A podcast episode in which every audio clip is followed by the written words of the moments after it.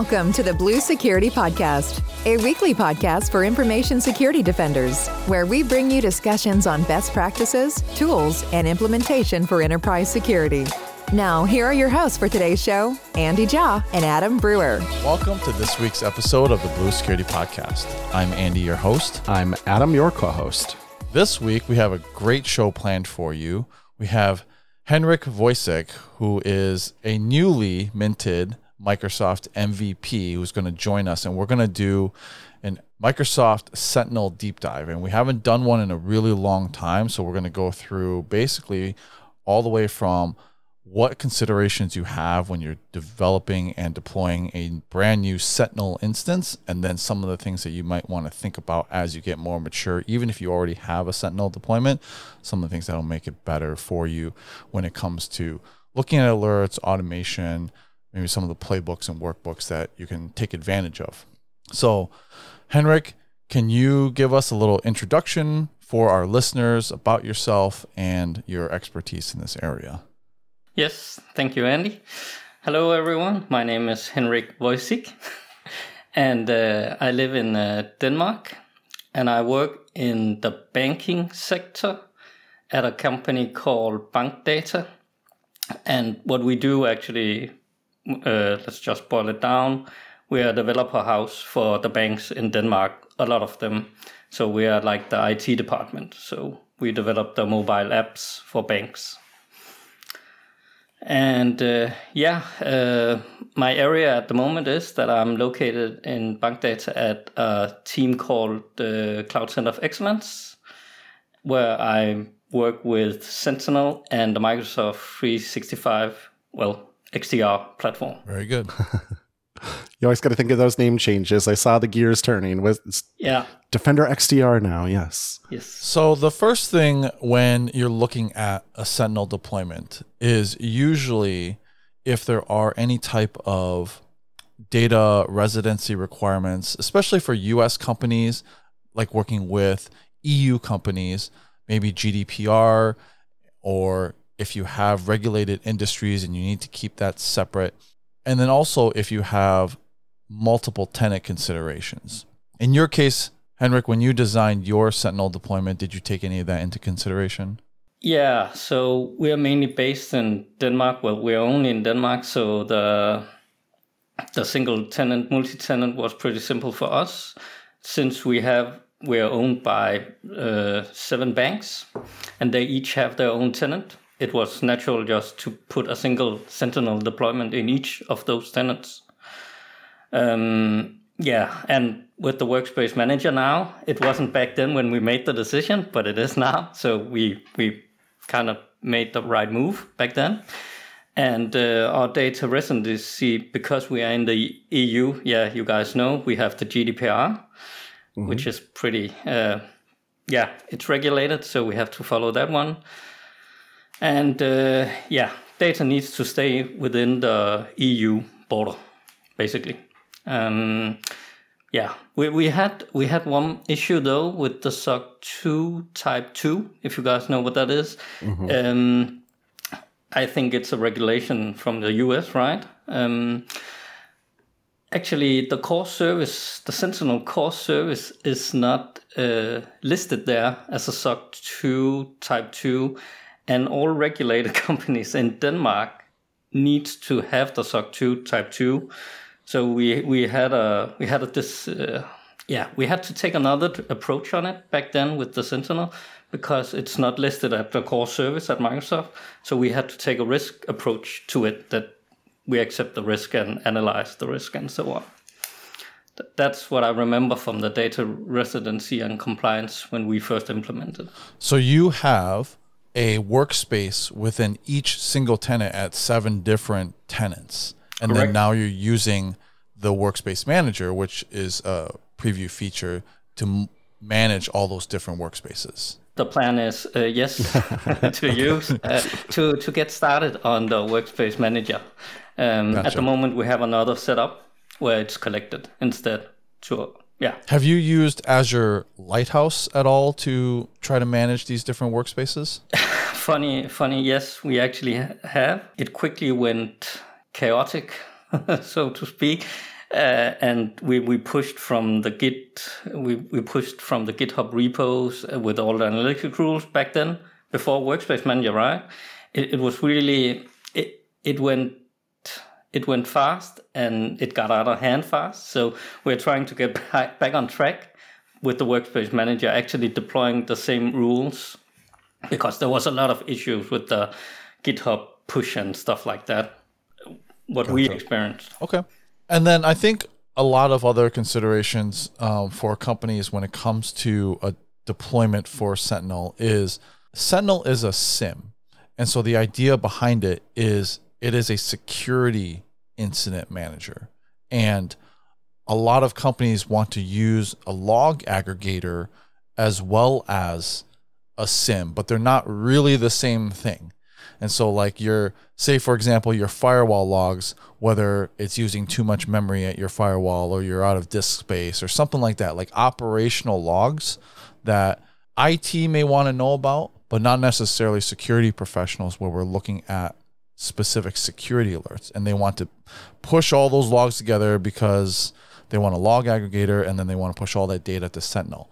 And what I think a lot of organizations don't realize is that the cost of using log analytics workspaces, which is our storage in Azure, that has a cost. And then when you push data to Sentinel, that also has a cost. And so you'd be paying double on things that you probably wouldn't need because it doesn't need to go through Sentinel. Right. And so, how do you look at separating out data that security professionals need versus, say, non SOC data, data that is IT only, that maybe would be beneficial for IT sysadmins, but not necessarily security incident responders? Short answer we just log it on. Yeah, we, we, we started out like you just mentioned that uh, ah SIEM yeah we need some analytics uh, and a log uh, place let's just throw it in sentinel everything. So what we actually did every time we spin up a landing zone with the subscription for a team uh, it logs to their own log analytics workspace in their subscription right? So they can get their application insight figures and stuff like that. But we also put it over the central one where the Sentinel instance is. So we actually double book all the data because we need a central place to keep track of it all. That, that's uh, so we haven't split it up. The, the operations logs and the security logs are combined in the same workspace today, but we have actually talked about splitting it up because you're, you're right. Mm-hmm. We, we need to differ from the operation logs and the security logs, but we need to have them both because if you wanted to do some hunting in the operations logs or something, I guess, yeah, it, it's a work in progress. Uh, uh, the reason why we haven't split it up yet is because that we uh, the cost is not that high at the moment, but we got some questions from the FinOps side of it saying, mm, how do we identify who is paying the bill for this data and this data? Uh, we have some planning to do. Let's just say it like that. Mm-hmm. Yes, but it is possible, and I want to let our listeners know that it is very possible to split up your operational logs from your security logs. So, if that is something that you want to do, you can absolutely do it with this with a Sentinel deployment kind of a, a, really simple rule of thumb for making that decision is are you writing alerts based upon that data? And if you're not, then it's probably more appropriate for a log analytics workspace than a Sentinel enabled log analytics workspace. But that's interesting feedback um, in the sense that the, the costs weren't prohibitive. And so it was actually easier to just have it all in one place. Um, certainly there is, you know, that's, that's something you weigh when you make these decisions is administrative overhead, having two workspaces, having to spend all the effort and time to decide what goes where. And there's costs associated with that too. And so if you don't find the cost prohibitive to just put it all in a Sentinel enabled workspace, then you know that that could make sense as well. So that's that's a really good point, Henrik, is that eh, you know it's not a one size fits all approach. For some folks, it's just we we didn't see the the cost benefit analysis come out on the right side of it. So we just did it this way. Yeah, because we, we had the discussion. I was at Experts Live um, last year in Prague where I met a MVP from the Netherlands. I think Koos. I think he, I, I forgot his uh, first name. He actually wrote about a company that uh, in the US where they split up the logs and save like a million dollars or something like mm-hmm. that because they split it up. And I went home to my team and we talked about it, and they were like, "But it's the overhead of the work we have to do splitting it up." versus the cost that it costs at the moment, it's not even worth it. So why do we want to bother? Because it's burning in other areas, right? mm-hmm. need, right. Yeah. The the bill back comment that you had though is interesting because sometimes you have a security budget and then you have an overall IT budget and then who is paying for what that usually I get that a lot when we're talking to customers is they're looking for a log aggregator plus a SIEM because they can kind of combine budgets with IT and share that cost together because it's a dual purpose thing. And so um, I do think that that resonates with a lot of people in the fact that, like, well, all of a sudden, if the cost becomes so high and you need to do an actual bill back to a department, how do you separate that out? So FinOps department's problem. exactly. Okay, so let's talk about getting data into Sentinel and that's done through connectors. And there are a ton of built in connectors. We'll link the documentation for the Sentinel data connectors, but pretty much every major connector that I can think of, you know, from firewall logs like Palo Alto, Cisco, uh, Fortinet, and then you're looking at obviously M- anything M365. There are things like Okta in there, Zscaler, uh, CrowdStrike. So there's a ton of different connectors.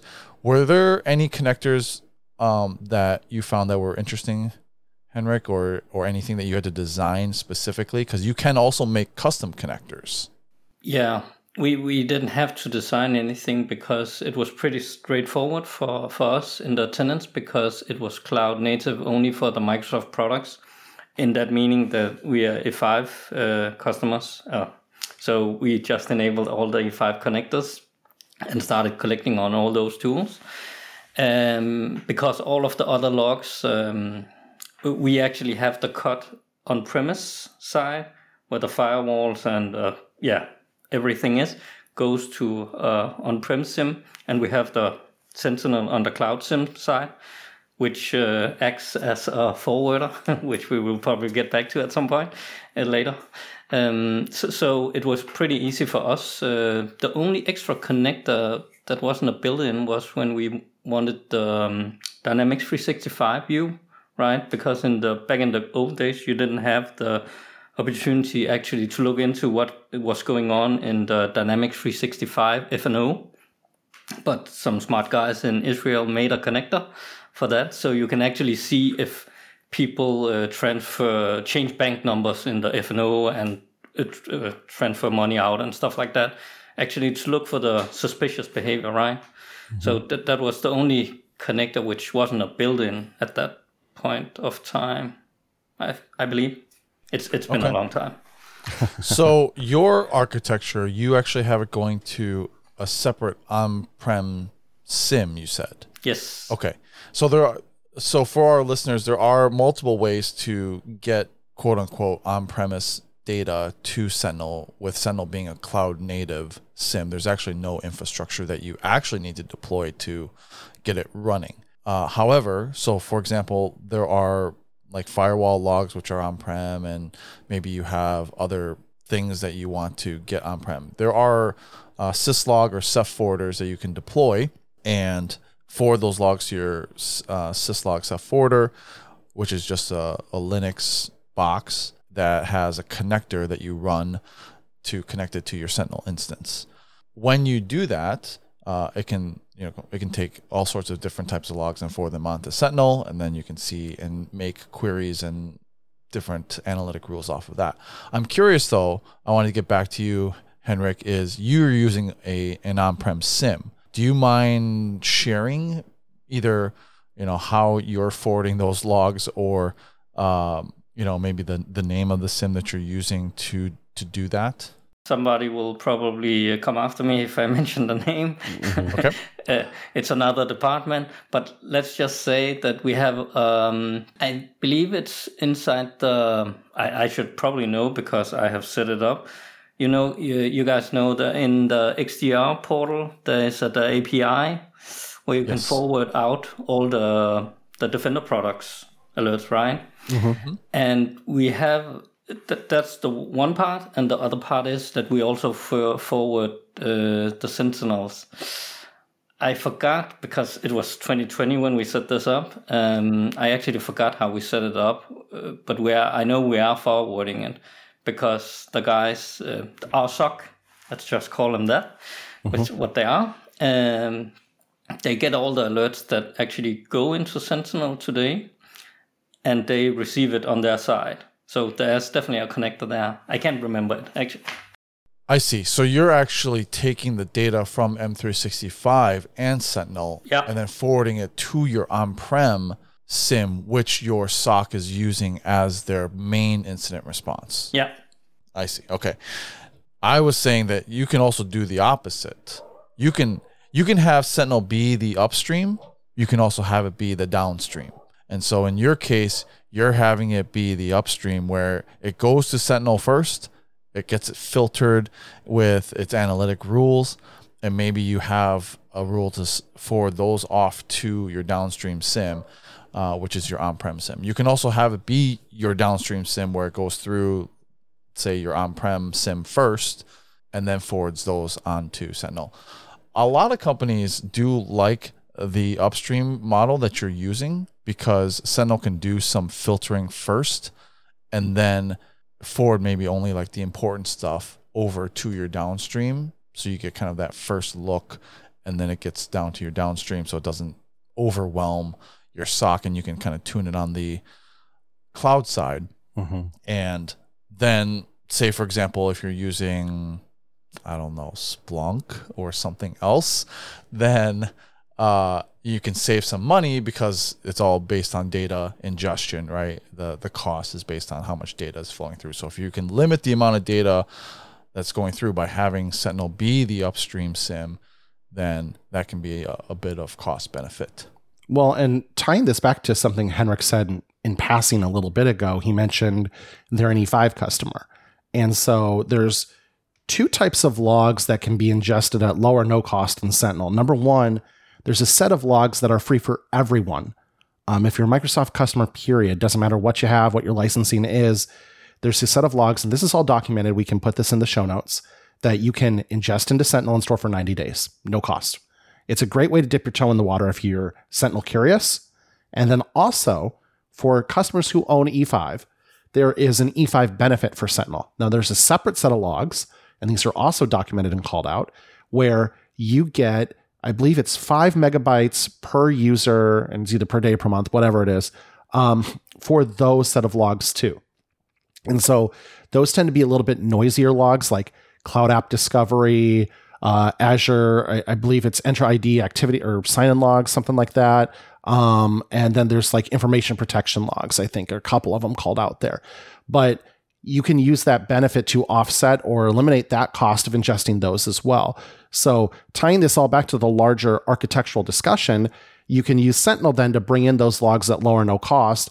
And then, Andy, to your point, start to kind of whittle it down a little bit before you maybe forward that to your your standard SIEM you've been using to date. And it's a great way to dip your toe in the water, but also start to get some value out of Sentinel, where it's reducing your ingestion burden at your your destination's uh, SIEM solution too, and that's tying all those benefits together and just basically taking advantage of uh, those opportunities. I know a noisy log in Entra ID, the non-interactive sign-ins. Yes. They are noisy. yeah. Yeah. Have you had any issues using any syslog or CEF forwarders as far as sizing?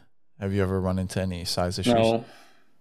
Okay. I, I have in the past, and I actually ran into a customer with some sizing issues because most IT sysadmins, when they deploy a Linux server, they think Linux is fairly lightweight. They don't really need a lot of size. And so they give you something like, you know, two cores, maybe four gigs of RAM and then a 30 gig hard drive, 30, 30 gigs of space.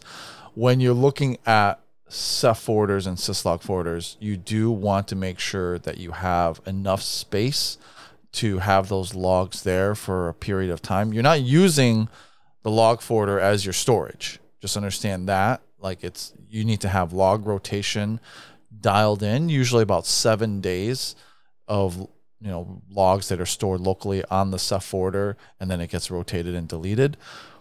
But you need to have enough space for those seven days. And usually, when you're looking at a, a specific source, for example, in my in my previous org, we had Zscaler, and so I used Zscaler as a CEF forwarder.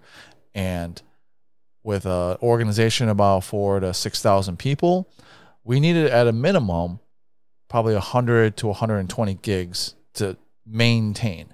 And so if you want to have more just in case, at about 5,000 users, you're looking at about, I would say to be safe, about 200 gigs of space of seven days worth of log rotation. When I talked to this other organization, they're like, yeah, we're at about, you know, they, I think they had 20,000 users or 30,000 users, and they ran with a 100 gig log forwarder. And I said, that's that's just not going to be enough space. You're gonna you're gonna need a lot more. Um, and they did have their log rotation dialed in at seven days because I don't think that's default on Linux. So when you're looking at log rotation, you might want to look at what the default value is, but I w- you don't need it to be super long because again, you're not doing any type of incident response on your syslog forwarder. Those logs get forwarded onto Sentinel where they're stored for you know 90, 180 days, whatever you have for your data retention. So make sure that you take that into consideration as part of your architecture. It's funny because you just mentioned uh, one uh, 90 days or 180 days, right? A lot of people uh, miss the point in the XDR portal that the data is there for 30 days and then it's gone. I, I, from what I hear from people is that they they normally just put Sentinel in the back of that to get a larger retention time. Well, mm-hmm. it was like that in the old days the, if you wanted uh, 180 days or 365, you had to have a Sentinel log analytics to spool it over or do some other voodoo stuff, I guess. Yeah. Yeah. I would say it's a little bit confusing for customers for Defender because it is accessible via the query for 30 days, but it's actually retained in the GUI, right? The the data itself, the alerts and all of that are retained there for 180 days. So if you're looking at the advanced query and you're trying to do that like advanced searching as far as like forensics, that's 30 days. Um, so if you do want more, as Henrik was saying, if you want more for advanced searching and, and forensics and all that, then yes, you can forward the raw logs over to Sentinel, which is not free.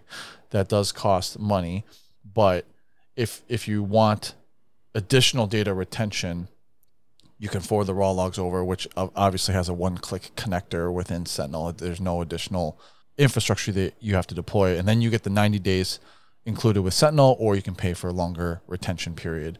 Um, as long as I don't know what the longest I've seen, Adam, but I, I think you can do it for multiple years. Sentinel, yeah. If, yeah. if you got the money, we'll keep it. yeah. so, um, yeah, I think seven, ten years. Uh, there, there, you can keep it for a very long time if you really wanted to, but it does cost money. And now you do have that cold storage mm-hmm. and hot storage available. So you could put it into hot storage. I think I've seen customers do a hot storage of like 12 months, you know, like a year of hot storage. That way it's available. And then you can also do cold storage and archive it away and then load it in when you need to. And, and you can have the cold, and cold storage is by far fractions uh, mm-hmm. cheaper than than uh, the hot storage.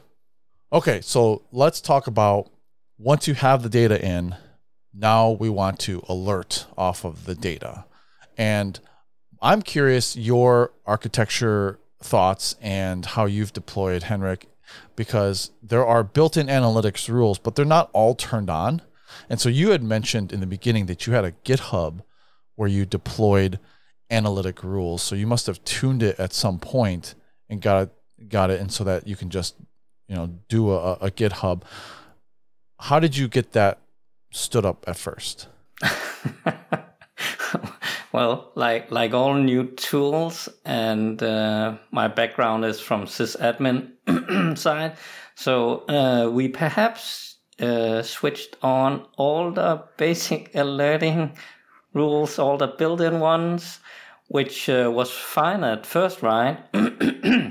but then as time goes by, and uh, alert fatigue starts to set in on the SOC because of all the false positives. Um, yeah, it, it's it's not recommended uh, to turn off stuff that sounds great. Oh, we need that. It's a high one. It's a medium. It's a low.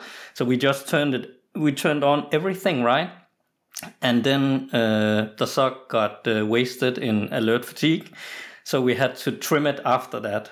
We should probably have uh, use the best practice or uh, threat intelligence, right? What is what is uh, going after our sector in our country and stuff like that, instead of just something that probably will never happen. Um, and we have learned it the hard way because we had to build actually uh, playbooks to turn off some of the things or to auto resolve them quickly because it was insane all the events you get in. And you, you yeah you you drown in alerts yeah. And so when you turned on the analytics rules to begin with you just went through the gui to turn them all on essentially? Yeah.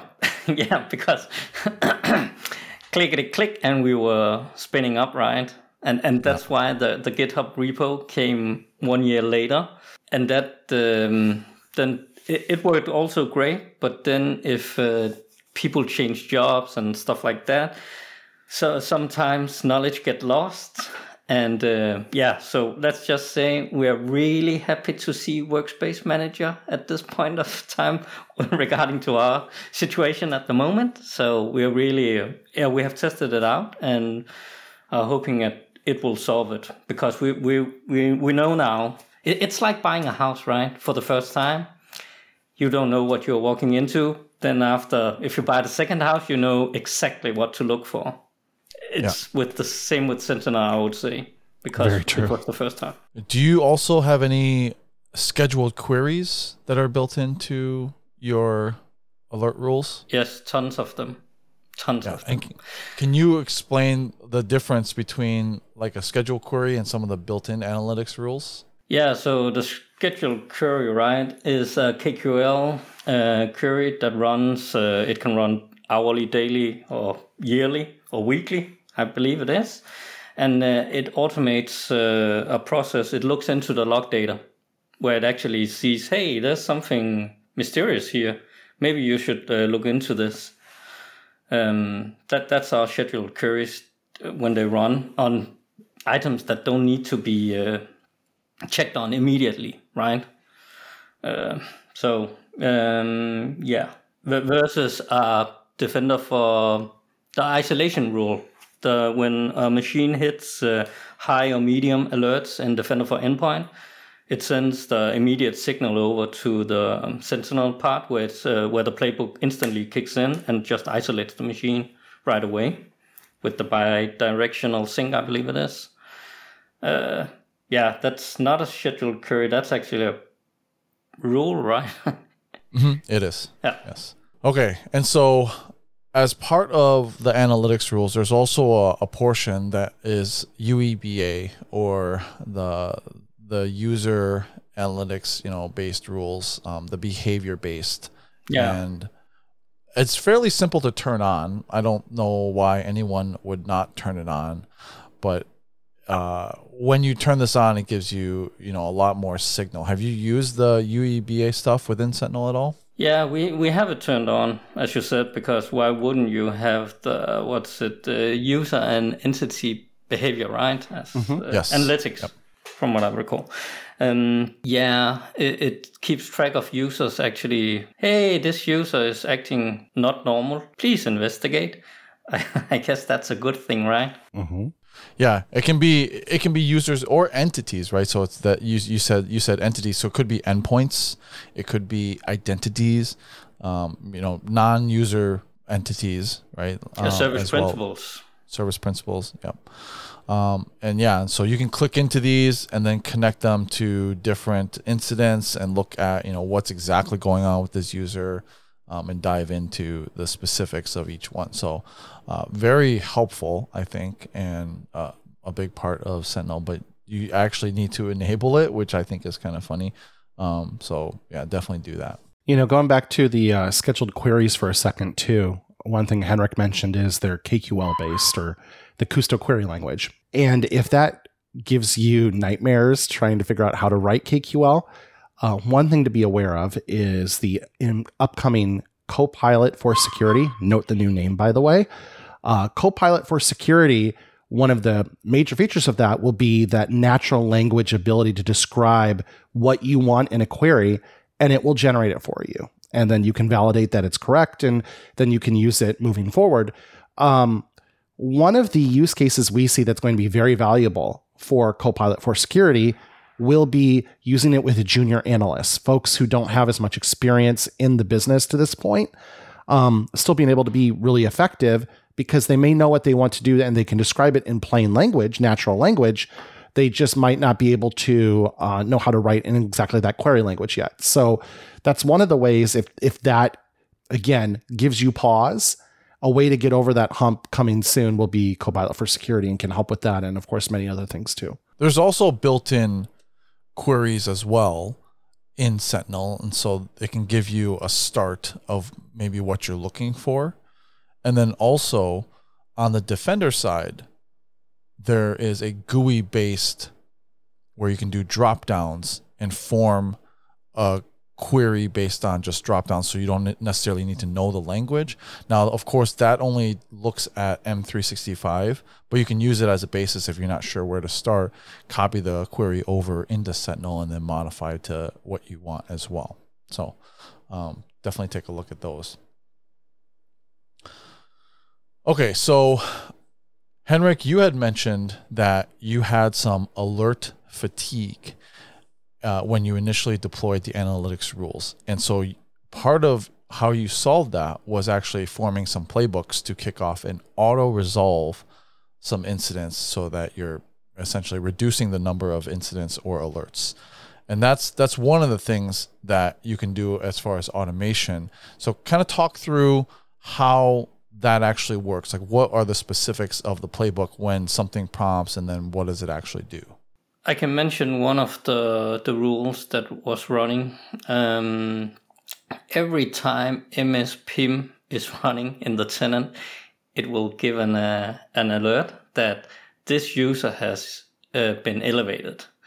And let's just say if you have a lot of PIM users, it will. Uh, we have like 200 elevations by PIM every day because people, yeah, least privilege, so they need to elevate. Um, and and that was really annoying to see that we had 200 uh, incidents in Sentinel by PIM, but it was grouping them. But we had yeah. Then the SOC came and said, "Hey, we need to fix this because it's just uh, noise, right? And we're drowning. So please uh, fix it." So we we did it uh, resolve. But what we probably should have done instead was to look at the alerting and actually just does it give value? I, I guess if it's yeah the alert rules need to give value right for your org. And, and that's probably not what we have done to start with but that's what we are working on at the moment now because we want to trim it. I, I believe every org needs to trim it for their needs because the yeah you you just need to customize it for your needs because the banking sector in Denmark is probably targeted by whatever out in the world right on a, compared to a car dealership in Denmark. Mm-hmm. It's probably not the same uh, bad baddies going after us, I guess. Yeah. So you have a specific example of a role, PIM, which is privileged identity management. So users are elevating it, and that kicks off an alert. And you said the key word, I think, which is really important. It didn't really provide value because there's so many alerts. You're getting 200 of these alerts. They're not necessarily malicious because they're part of your operational daily things people are elevating to do certain tasks. And so you can use a playbook to do many different things. One of the things is auto resolve, and so it just closes it out. The data is there. If you ever need to go back and look at it, yes, just understand. I think from a risk perspective, you are accepting the risk that if a privileged user gets compromised and then elevates, you're not going to necessarily see that specific alert. You would hope it would get caught somewhere else, probably in the identity stack, um, maybe as a risky sign in or something like that. Um, but you you accept a tiny small risk just because the volume of alerts is so great that it's overwhelming, and so you can auto resolve. You can also do other things like um, when you see a specific alert that has an IP address, you can auto look up that IP address to see if there's any IOCs associated with it from a threat intelligence source, and then toss it into the notes section. Or you can auto assign uh, an event to a specific analyst or, or, a security group or something like that. So there's a lot of different things you can do with the playbooks as far as the SOAR and automation goes. Have you taken advantage of any of those, Henrik? Yeah. So actually, we uh, played around with um, what's it called, the widgets in Sentinel, right? Uh, the enrichment widgets, I believe it's called uh, where we could uh, every time we see an IP address, we could do an API call to VirusTotal or recorded future, I think it was. Uh, we looked into that because, yeah, as you just mentioned, who knows this IP address? What is that?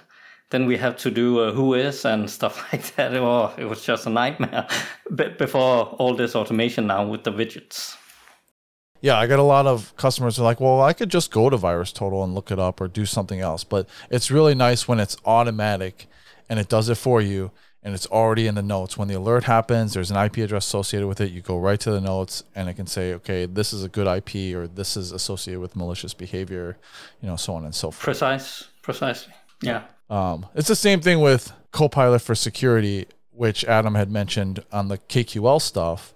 You can ask it questions in natural language to form you a, a, KQL query. And then I had some customers say, oh, well, I could just do that in Google or something like that. Yes, you can. And it may work, but it's a lot easier to do it when you're already in the portal. You don't have to pivot to something else, as well as it looks at your data within your tenant rather than just a generalization of you know what a KQL query might be, right?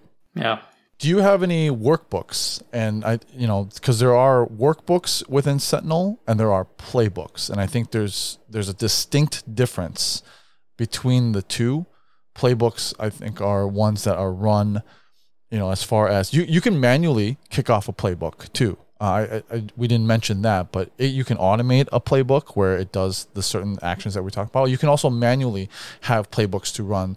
For example, um, like when you're looking at an incident, there can be multiple playbooks that you say, I want to run this one or I want to run this one. A, a playbook could simply just be, I wanted to send a Teams message to this channel to notify the team that there's this incident. It could be as simple as that, right? It could be send an email out to this DL.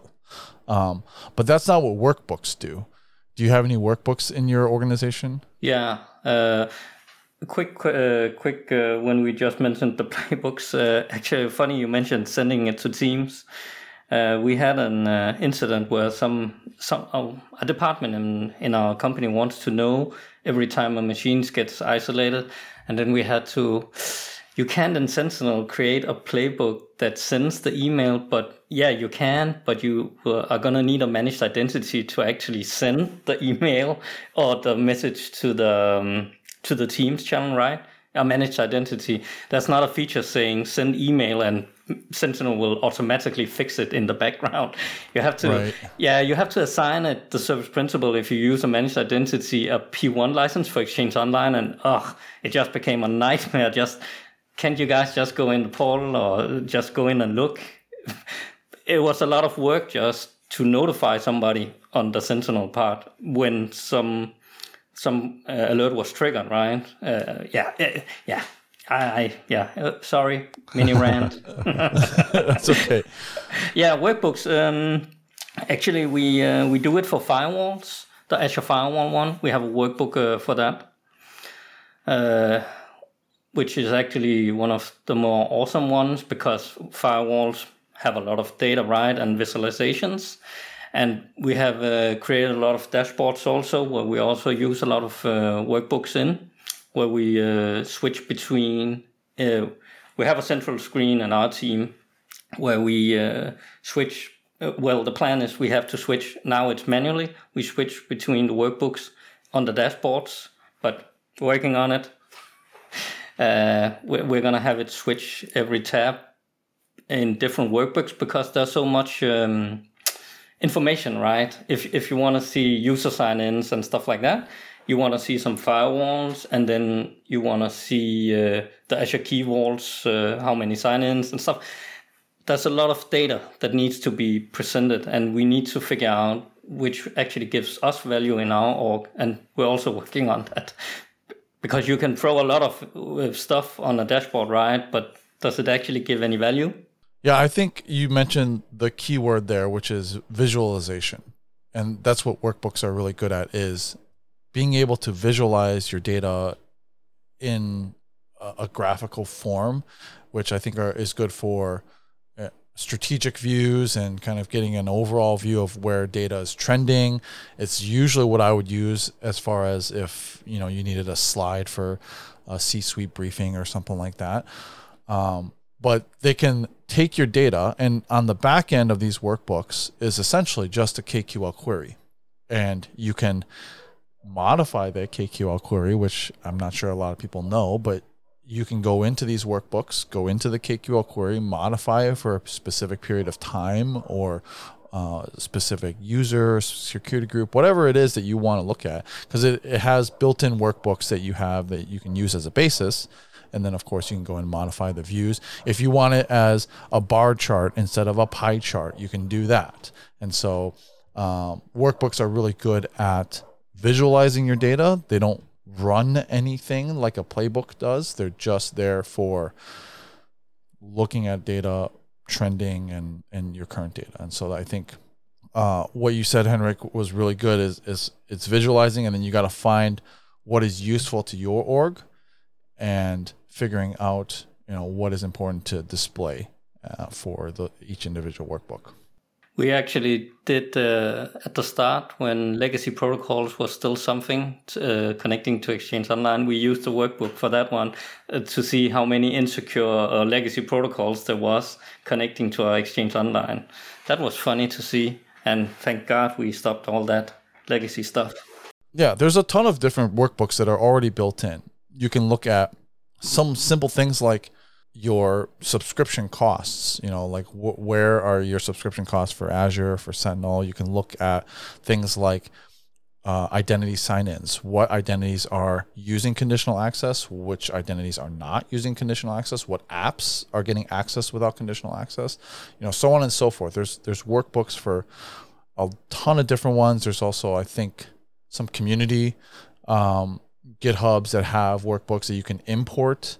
Uh, you can import custom workbooks. You can create your own workbook if you really want to. Like I said, it's just a KQL query on the back end. So you could say, for example, look at one of the built-in ones, take the query on the back end, and then create your own. Maybe like all the different things are not exactly what you want. You want to create an aggregate of multiple different workbooks. You can do that. You can just take the KQL query from one and pop it into another workbook and it's just you know one pane of that workbook right? All right so uh, really the the last thing that i want to go over is the advanced hunting which we touched on a little bit throughout but obviously if you're really into kind of that uh, threat hunting you can look at uh, the different kql queries. We mentioned some of the the built-in ones and if you're also, uh, you know, we mentioned that we could use different sources like Security Copilot. You can also use like Bing Enterprise to ask it questions in natural language to come up with a KQL query. Uh, but that's how advanced hunting works. Henrik, what has been your experience as far as hunting goes? Have you done any hunting within Sentinel, or or really used any of the the KQL stuff? I I have probably stolen from Stack Stack Overflow or Googled it and, and copied it in, and I got the and then mingled it right before the Copilot era because we are not allowed to use ChatGPT in our company. uh, so uh, we had to. It's the manual way. Uh, we just got Copilot, so I can I can actually ask it now. Um, but but yeah, I have put them together myself. But it's not my role actually to advance hunt. We have a SOC for that. So yeah, very good. Yeah, you're more on the architecture side right? I, I hope. I, I, also like to get my hands dirty. I, I like to see it. I, I, have my own instance with my own tenant and my own Sentinel stuff. I'm curious what your experience has been with uh, Copilot for security. You said you just got it. Oh, uh, sorry. Uh, we only have the MS365. Um, gotcha. I'm still waiting on the getting. I yeah, I have asked to be in the preview for the other one, um, but mm-hmm. there's a mix up with our tenant IDs and subscriptions at the moment. I'm working on it because that that it's really it's gonna be great. Okay, so you have the M365 Copilot, and and that yeah, has been pretty good. The Bing one, the the Bing Enterprise, I believe it's renamed to something else now. Yep, that's just Microsoft Copilot now. Yep. Yeah, yeah, yeah. I I only have tried the Teams sum up. Mm-hmm. Uh, that's that's maybe the killer app of it is that be able to walk into a meeting and say, "What did I miss?" Yes. Yeah. That's, it's brilliant. I use that all the time. so, or the the email one where you can uh, ask it to help you tone down the email, or I can't remember what it what it language it uses. Adam. There's the it, there's the coaching one, which will coach coaching. you on the email, and then there's the one to help you draft the email too. Yeah. Right. Yeah, I do like the coaching one because um, sometimes when you're when you're banging out an email and you hit the thing and they're like, "This sounds a little hostile." Here's how you can tone it down. so uh, yeah, that's um, great. Um, all right, well, that's about all we had for our listeners. Anything you wanted to add, Henrik? As far as your brand, you know where to reach you if you have questions. Yeah, you can find me on LinkedIn and on Twitter, uh, X. I mean X. We can call it Twitter. yeah, yeah. Uh, it's a whole new ballpark. The whole MVP. I'm still getting used to. Uh, uh, yeah. yeah. Do you have a, a blog or anything like that or website? No, no. I, I no. I write uh, I write articles on LinkedIn uh, occasionally. Okay. All right. Um. Yeah. That's perfect. And then I attend the CCP program a lot. I love uh-huh. testing out new features. Yep. And that's how that's how we got involved here with the podcast was the the customer connection program, the CCP. And so we'll have all the links to contact Henrik in the show notes, and as well as the links that we talked about, uh, documentation for all the topics we talked about today. That's our show for this week. Thanks for listening and watching as always. Our contact information, me and Adam, will also always be in the show notes as well. If you have any questions or topics you want us to talk about in the future. Thanks. We'll talk to you guys next week. Thank you for listening to the Blue Security Podcast. Please check out the show notes, catch up on episodes you may have missed, and subscribe so you don't miss any future episodes. Find Andy on Twitter at AJaw0 and Adam at AJ Brewer. See you at our next episode.